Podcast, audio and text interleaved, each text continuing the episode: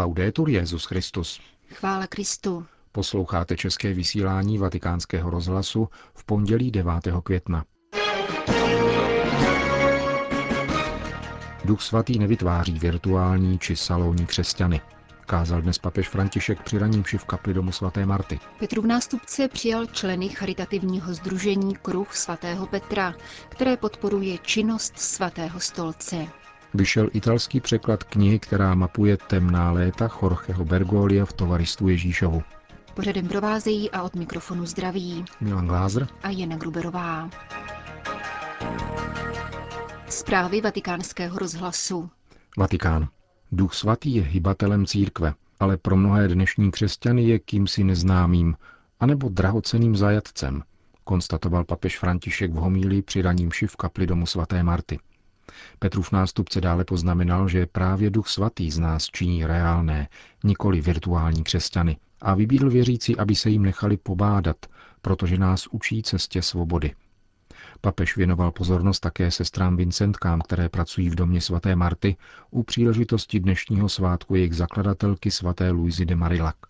Ani jsme neslyšeli, že je nějaký duch svatý. Tato odpověď efeských učedníků z dialogu se svatým Pavlem je z dnešního čtení ze skutků apoštolů a papež František si ji vzal jako podnět k zamyšlení o přítomnosti ducha svatého v životě křesťanů.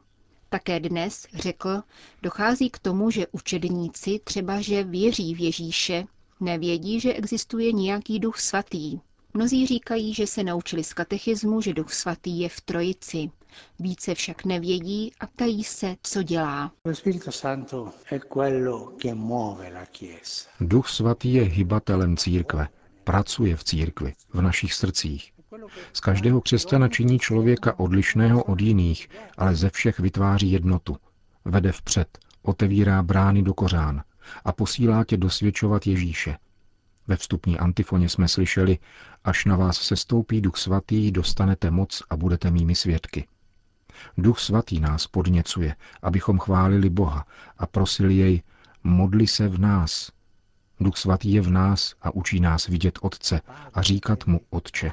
Vysvobozuje nás z osiření, do něhož nás chce uvrhnout duch tohoto světa. Duch svatý, pokračoval papež, je protagonistou živé církve.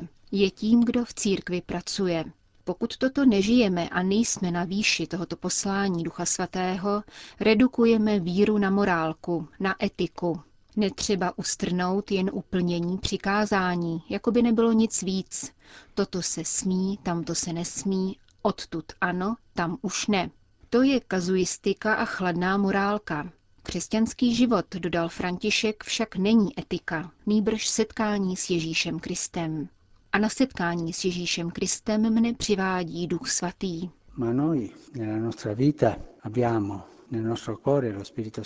My však máme ve svém životě, ve svém srdci Ducha Svatého jako drahoceného zajatce. Nedovolíme mu, aby nás pobádal. Nenecháme jej, aby námi pohnul. On působí všechno. Umí připomenout všechno, co řekl Ježíš. Dovede o Ježíši vysvětlit všechno. Jedno však Duch Svatý neumí. Vytvářet salonní křesťany. To neumí. Neumí vytvářet virtuální křesťany bez cností. Vytváří reálné křesťany. Přijímá život reálně, tak, jak je. Prorocky vykládá znamení časů a tak nás vede vpřed. Je velkým zajatcem našeho srdce. Říkáme o něm, že je třetí osobou trojice a u toho končíme. Tento týden, řekl dále papež, nám prospěje, budeme-li uvažovat o tom, co v mém životě působí Duch Svatý a budeme-li si klást otázku, zda se u něho učíme svobodě. Duch Svatý, který je ve mně, pokračoval papež, mne vede ven. Mám strach, jak jsem na tom s odvahou, kterou mi dává Duch Svatý, abych vycházel ze sebe a dosvědčoval Ježíše? A také, jaká je moje trpělivost ve zkouškách? Trpělivost je totiž také darem Ducha Svatého. Během tohoto týdne příprav na slavnost letnic přemýšlejme. Opravdu v něho věřím, anebo je pro mne Duch Svatý pouze slovem, a snažme se s ním mluvit a říkat mu, vím, že jsi v mém srdci a že jsi v srdci církve.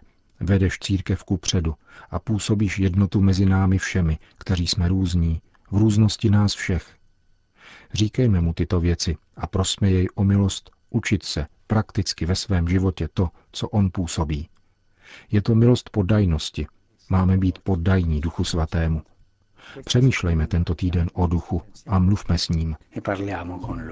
Končil papež František svoji homílii v domě svaté Marty. Vatikán.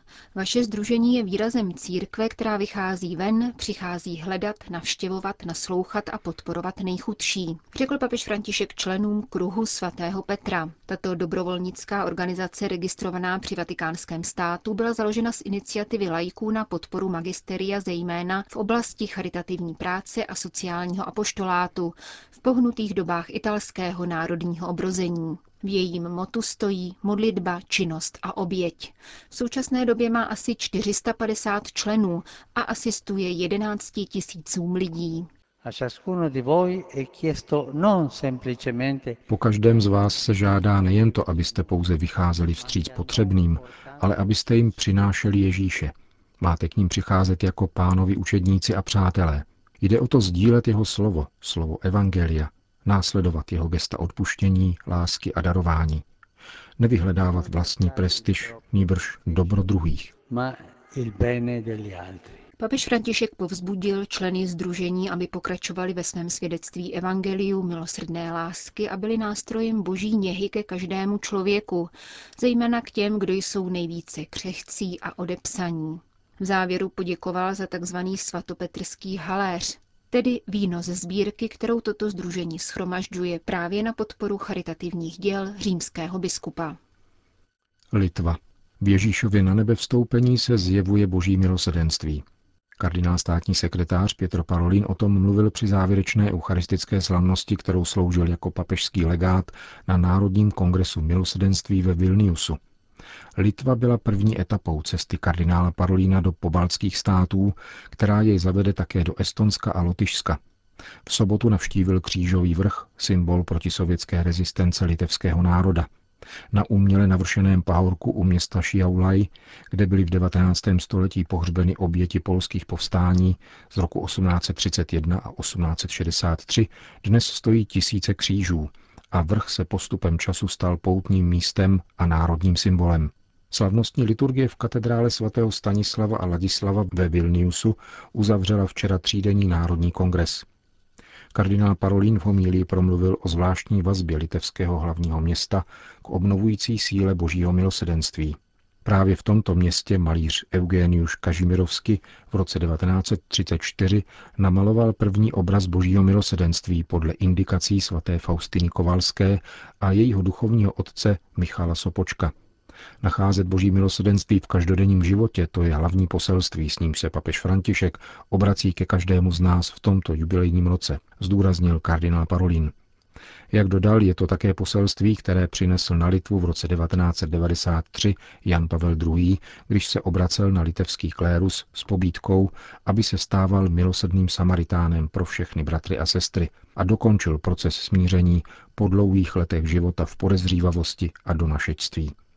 Kardinál Parolín povzbudil litevce, aby nepřestávali pečovat o duchovní i tělesné potřeby bližních a svěřil Vilnius a celou zemi paní Marii, matce milosedenství, která je na Litvě obzvláště ctěna. Itálie. Nakladatelství Ancora Editrice uvádí na trh italský překlad knihy, která vyšla před dvěma lety v Argentině a mapuje takzvaná temná léta Jorgeho Bergolia, současného papeže, ale také někdejšího spovědníka ve městě Cordoba. Jde o druhé připracování životopisů argentinských novinářů Javiera Cámary a Sebastiana Pfafena, kteří pracovali z podnětu současného Petrova nástupce. Pojem temný se tu však nevztahuje na údajné stinné stránky v papežově životopisu, které měly dokládat Bergoliovu domělou spolupráci s argentinskou vojenskou chuntou, ale ve skutečnosti byly dílem obratné propagandy. Řeč je tu spíše o vnitřní noci a duchovním tříbení, které přinesly roky 1990 až 1992, tedy období širšímu publiku nepříliš známé. Otec Bergoglio, do té doby provinciál Tovaristva Ježíšova v Argentině, byl tehdy vyslán jako spovědník do kordobského jezuitského kostela při tamním řeholním domě. Jak sám v knize tvrdí, ona léta naprosté izolace jej hluboce poznamenala, vnitřně očistila a duchovně upevnila jako pastýře. Italský překlad svazku nese podtitul Překvapivý příběh a k vydání jej připravil argentinský kněz Don Luis Escalante, farář italské obce Fara in Sabina. Je to důležitá kniha, protože u jejího zrodu stál papežův zájem. Důvodem tohoto zájmu byla zřejmá snaha objasnit ono období, podat oficiální verzi toho, jak prožíval dva roky určitého exilu, do kterého jej uvrhli jeho vlastní spolubratři jezuité. Kniha je výsledkem osmiměsíční práce novinářů, kteří se dali do díla poté, co je papež kontaktoval a strávil s nimi hodiny telefonátů a mailového dopisování. Papež se o práci velmi zajímal a vydával počet ze své paměti. Lze tedy říci, že předkládaná kniha je vlastně šestiruční životopis. Co vás přimělo k tomu, abyste tento papežův životopis šířil v Itálii? Ve zmiňovaných letech jsem žil jako seminarista v Kordobě. Vzpomínám si, že někteří mý spolužáci se chodili k otci Bergogliovi spovídat. Když pak byl Bergoglio jmenován arcibiskupem Buenos Aires, stal se zásadní postavou argentinských církevních dějin, alespoň jejich posledních 15 let. Mluvilo se o něm však velice málo, nebyl předmětem zkoumání jako dnes. Po přečtení knihy jsem si uvědomil, že je to kvalitní zdroj a spojil jsem se s jejími autory. Zjistil jsem, že mají zájem o šíření této knihy, ale v Argentině s tím mají velké problémy kvůli vysokým nákladům na překladatele. Zajistil jsem tedy italského bilingvního překladatele a zároveň jsem musel s překladem pomáhat. V textu se totiž vyskytovalo množství oblastních výrazů, typických pro mluvený jazyk. Italské vydání jsem tudíž opatřil poznámkami, o kterých doufám, že čtenáře nebudou příliš rozptilovat, nýbrž napomohou pochopení argentinských politických dějin, ve kterých Bergoglio tvoří důležitou část. Kniha vede čtenáře k pochopení prostředí, ve kterém se Jorge Mario Bergoglio narodil a vyrostl. Přibližuje jeho vzdělání a výchovu, ale také mnohé zajímavosti z argentinských dějin, Vysvětluje tak myšlení, vnímavost a zkušenosti, ze kterých vychází osobnost papeže Františka a které ji utvořili do podoby, kterou dnes všichni známe. Dodává Don Luis Escalante. Je zajímavé, že právě v čase Bergoliova kordobského vyhnanství vznikla dvě díla, která vysvětlují spiritualitu současného papeže Františka. Jedním je útlý svazek, který v češtině vyšel pod názvem Skaženost a hřích, druhým pak Úvahy v naději. Právě v Kordobě papež František rozpracoval pojem duchovního zesvětštění, který často používá v dnešních homilích. Kromě odpolední spovědní služby v jezuitském kostele totiž současný papež trávil dopoledne v kordobské knihovně, kde se zabýval četbou duchovních a filozofických textů, ku příkladu Níčeho a Josefa Ratzingera. Zbytek dne vyplňovali modlitba a rozjímání, ale také práce v kuchyni řeholního domu. Jak vyplývá z knihy, ani v Kordobě nynější Petrův nástupce neopustil strohý a skromný životní styl, poznamenaný sebezáporem a odříkáním. Bydlel v chladné a dohlučné ulice obrácené místnosti bez soukromé koupelny. A často si vyhrnul rukávy, aby umýval své staré a nemocné spolubratry. Mnoha svědectví vyprávějí o jeho skryté a diskrétní pomoci potřebným lidem. Dočteme se například, jak otec Bergoglio vařil celou noc, aby připravil svatební hostinu chudým kordobským novomanželům. A nebo jak věnoval finanční obnos zaslaný německými řeholnicemi člověku, který přišel o střechu nad hlavou. Jak tvrdí otec Angel Rossi, současný představený kordobské jezuitské koleje, Bergoglio do města přišel s pověstí pomateného blázna. V jezuitských kruzích, pokračuje, vadil jeho pastoračně duchovní přístup v chudinských čtvrtích, vnější angažmá a hlavně uznání, které sklízel. Jak dodává otec Angel, začátek 90. let byl pro Bergolia tajemný a temný čas. On jej však s pomocí modlitby a boží milosti proměnil v čas, který přinesl plody. Končíme české vysílání vatikánského rozhlasu. Chvála Kristu. Laudetur Jezus Christus.